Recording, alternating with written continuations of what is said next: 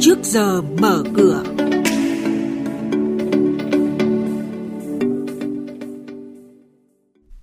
Thưa quý vị và các bạn, Ngân hàng Nhà nước tiếp tục cắt giảm một loạt lãi suất điều hành. Sàn giao dịch Hà Nội có 85 doanh nghiệp huy động trái phiếu trong 4 tháng đầu năm, tổng giá trị đạt hơn 70.000 tỷ đồng. Thị trường chứng khoán phiên hôm qua, giao dịch khối ngoại tiếp tục mua dòng 41 tỷ đồng là những thông tin sẽ có trong trước giờ mở cửa hôm nay cùng các biên tập viên của Đài Tiếng Nói Việt Nam.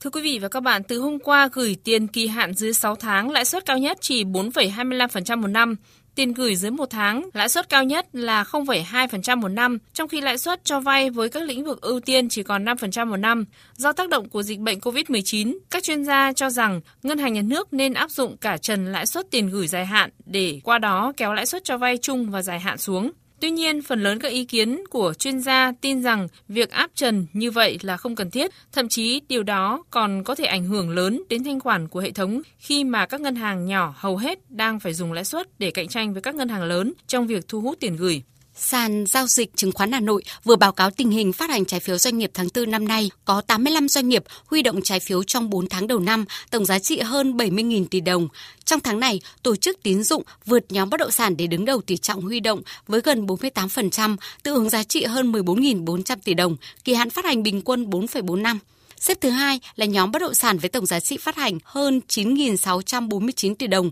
chiếm trên 32% tỷ trọng. Phiên giao dịch hôm qua, thị trường chứng khoán Việt Nam kết thúc với những biến động trái chiều của các chỉ số. Theo đó, VN Index đóng cửa giảm nhẹ 1,11 điểm xuống 834,21 điểm, trong khi HNX Index tăng 0,08% lên 111,86 điểm. Giao dịch khối ngoại diễn ra khá tích cực khi tiếp tục mua dòng 41 tỷ đồng trên toàn thị trường. Trước giờ giao dịch hôm nay, chuyên gia chứng khoán Lê Ngọc Nam, Phó trưởng phòng phân tích tư vấn đầu tư công ty chứng khoán Tân Việt phân tích. Đối với thị trường chứng khoán thì chúng ta thấy yếu tố lãi suất luôn luôn là một trong những yếu tố cốt lõi và chúng tôi thì thông thường nhìn đến cái xu hướng lãi suất trong trung và dài hạn nhiều hơn là các hỗ trợ về mặt lãi suất trong ngắn hạn. Chúng ta cũng đã biết như lãi suất cho vay đối với tổng thể các ngành nghề nó xung quanh cái mức rất cao nếu như trong cái bối cảnh hiện tại của nền kinh tế cũng như là so với các quốc gia trong khu vực và thế giới. Do đó thì tôi hy vọng rằng là mức lãi suất này hoàn toàn hy vọng trong trung và dài hạn nó sẽ giảm xuống để thúc đẩy các cái hoạt động kinh doanh. Tôi cho rằng hiện tại đối với cái việc giảm lãi suất này cũng có thể sẽ ờ, chưa tác động thực sự nhiều đến với ờ, thị trường chứng khoán. Tuy nhiên thì chúng ta cũng thấy đợt vừa qua thì với kỳ vọng hồi phục của nền kinh tế cũng như là kỳ vọng về các cái biện pháp hỗ trợ cho các cái doanh nghiệp cũng đã thúc hồi phục một giai đoạn tương đối là tốt.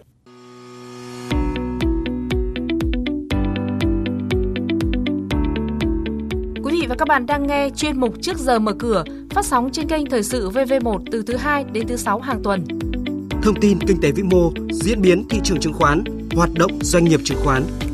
Trao đổi nhận định của các chuyên gia với góc nhìn chuyên sâu, cơ hội đầu tư trên thị trường chứng khoán được cập nhật nhanh trong trước giờ mở cửa.